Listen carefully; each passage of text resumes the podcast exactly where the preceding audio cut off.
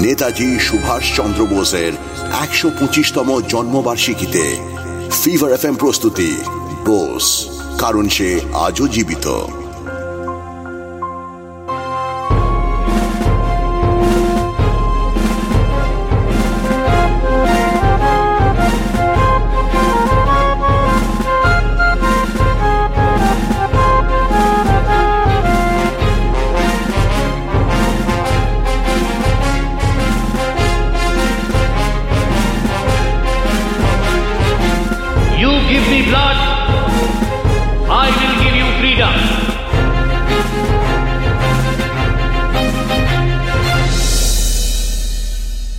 নমস্কার, আমি রূপা গাঙ্গুলি। আগের পর্বে আমরা শুনেছিলাম কীভাবে ওটেন নিগ্রহ ঘটনার জন্য সুভাষচন্দ্র বোসকে দায়ী করা হয়েছিল এবং কলেজ থেকে রাস্টিকেট করা হয়। সঙ্গে অনঙ্গদামকেও বহিষ্কার করা হয়, কিন্তু মূল দোষ চাপিয়ে দেওয়া হয় সুভাষের উপর। কিন্তু এর ফলে হঠাৎই সুভাষ বাঙালির কাছে বীর নায়ক হয়ে উঠলেন। রাত দিন মানুষের মুখে শুধু একটাই কথা ঘুরপাক খাচ্ছিল। সুভাষ বোসকে কলেজ থেকে অন্যায়ভাবে বহিষ্কার। এ নিয়ে সরব হয়েছিল সকলেই, এমনকি কবিগুরু রবীন্দ্রনাথ ঠাকুরও এই চাঞ্চল্যকর ঘটনা সম্পর্কে রামানন্দ চট্টোপাধ্যায়ের মডার্ন রিভিউ পত্রিকায় তার প্রতিক্রিয়া জানিয়েছিলেন। ভারতীয় ছাত্রদের প্রয়োজন সহানুভূতি ও অনুপ্রেরণা। সামান্যতম অবমাননা তাদের অত্যন্ত আঘাত করে। আমি মনে করি যে কোনো বিশ্ববিদ্যালয় বিভিন্ন সংস্কৃতির আদান প্রদানের মিলনভূমি হয়ে উঠতে পারে।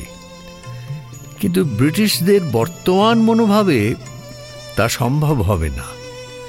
তারা বাঙালিদের সম্পর্কে যে ধারণা গড়ে তুলেছে, তার মূলে আছে ভয় ও ঘৃণা। আমার শান্তিনিকেতনও ইউরোপীয় শিক্ষকেরা অধ্যাপনা করেন। কিছু আছেন যারা তেমন ভালো নয়। আবার অনেকেই আছেন যারা যথেষ্ট উৎকৃষ্ট মানের। শিক্ষক ও ছাত্রের মধ্যে একটা সুসম্পর্ক তখনই স্থাপন হতে পারে যখন অবাধ মুক্ত মনের মেলামেশার আবহ তৈরি হবে। দুপক্ষই যদি একে অপরের প্রতি শ্রদ্ধা না দেখায়, তাহলে কিছুতেই মানুষে মানুষে স্থায়ী সম্পর্ক গড়ে উঠতে পারে না। আমি তাই প্রেসিডেন্সি কলেজের ছাত্রদের প্রতি বেশ সহানুভূতিশীল। কিন্তু একই সঙ্গে আমি এও জোর গলায় বলছি যে আমি এই শিক্ষক নিগ্রহ মোটেও সমর্থন করি না।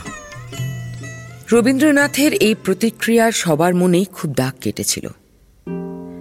কবিগুরু স্পষ্টভাবে বুঝিয়ে দিয়েছিলেন কি করা উচিত এবং কি অনুচিত। কিন্তু ওদিকে সুভাষের কি প্রতিক্রিয়া হয়েছিল? কলেজ থেকে রাস্টিকেট হবার পর?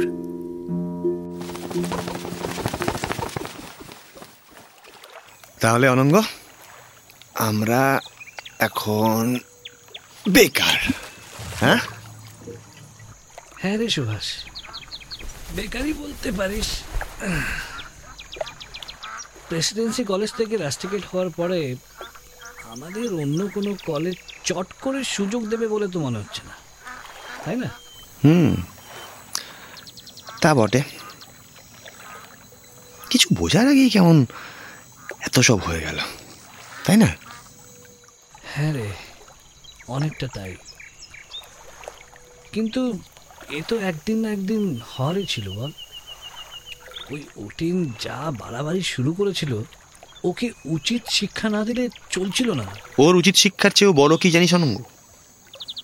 এতকাল ধরে মার খাওয়া বাঙালি জাতির উঠে দাঁড়ানোর একটা সুযোগের দরকার ছিল। মার আর অপমানের তলায় এতদিন ধরে আমরা তো মাথা নুইয়ে কাটিয়ে দিলাম। একবার অন্তত ওদের মুখের উপর জবাব দেওয়ার দরকার ছিল, ওদের বুঝিয়ে দেওয়ার দরকার ছিল। আমরাও পারি।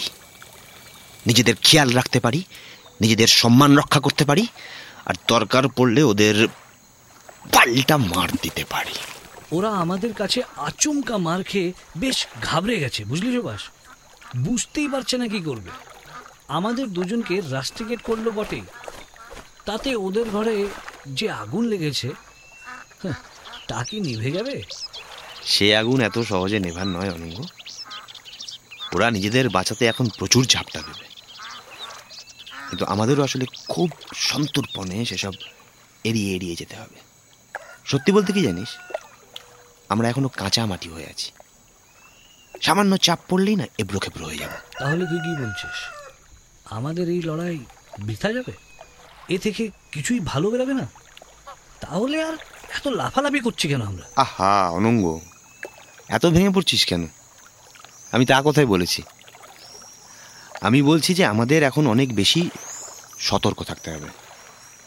কারণ ওরা যে আমাদের চেপে দেওয়ার জন্য বেশ করে উঠে পড়ে লাগবে এটা নিশ্চয়ই বুঝতে পারছিস। আসলে সামনের রাস্তাটা না অতটা সহজ নয়। তাই ভয় পেয়ে পিছিয়ে আসব? না একেবারেই না। তেমনটা কে বলেছে? আমাদের উদ্যম আছে প্রচুর কিন্তু অভিজ্ঞতাটা তো কম। তাই আমাদের উচিত এমন কিছু মানুষের সঙ্গ পাওয়া যারা আমাদের ভালোভাবে চালনা করতে পারবেন।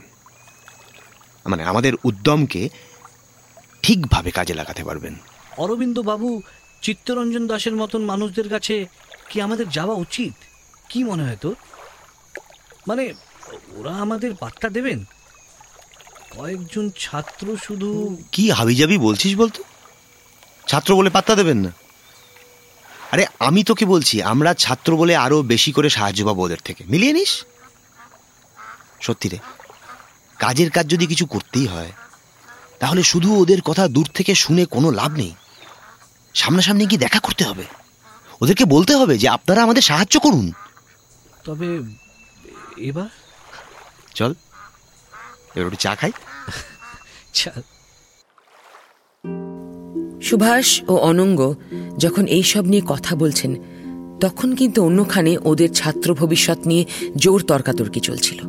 ওটেন নিগ্রহ ঘটনার পর এডুকেশন ডিপার্টমেন্ট একটা তদন্ত কমিটি বসিয়েছিল, আর সেই মিটিংয়ে উঠল তুমুল ঝড়। শুনছিলেন ফিভার এফ প্রস্তুতি বোস কারণ সে আজও জীবিত। অভিনয়ে প্রয়াত সৌমিত্র চট্টোপাধ্যায় ঋত্বিক চক্রবর্তী শিলাজিৎ মজুমদার রজতাভ দত্ত বিশ্বজিৎ চক্রবর্তী আর নারেশনে রূপা গাঙ্গুলি। আপনি শুনছেন এইচ ডি স্মার্ট কাস্ট আর এটি ফিভার এফ এম এর প্রোডাকশন HD Smartcast.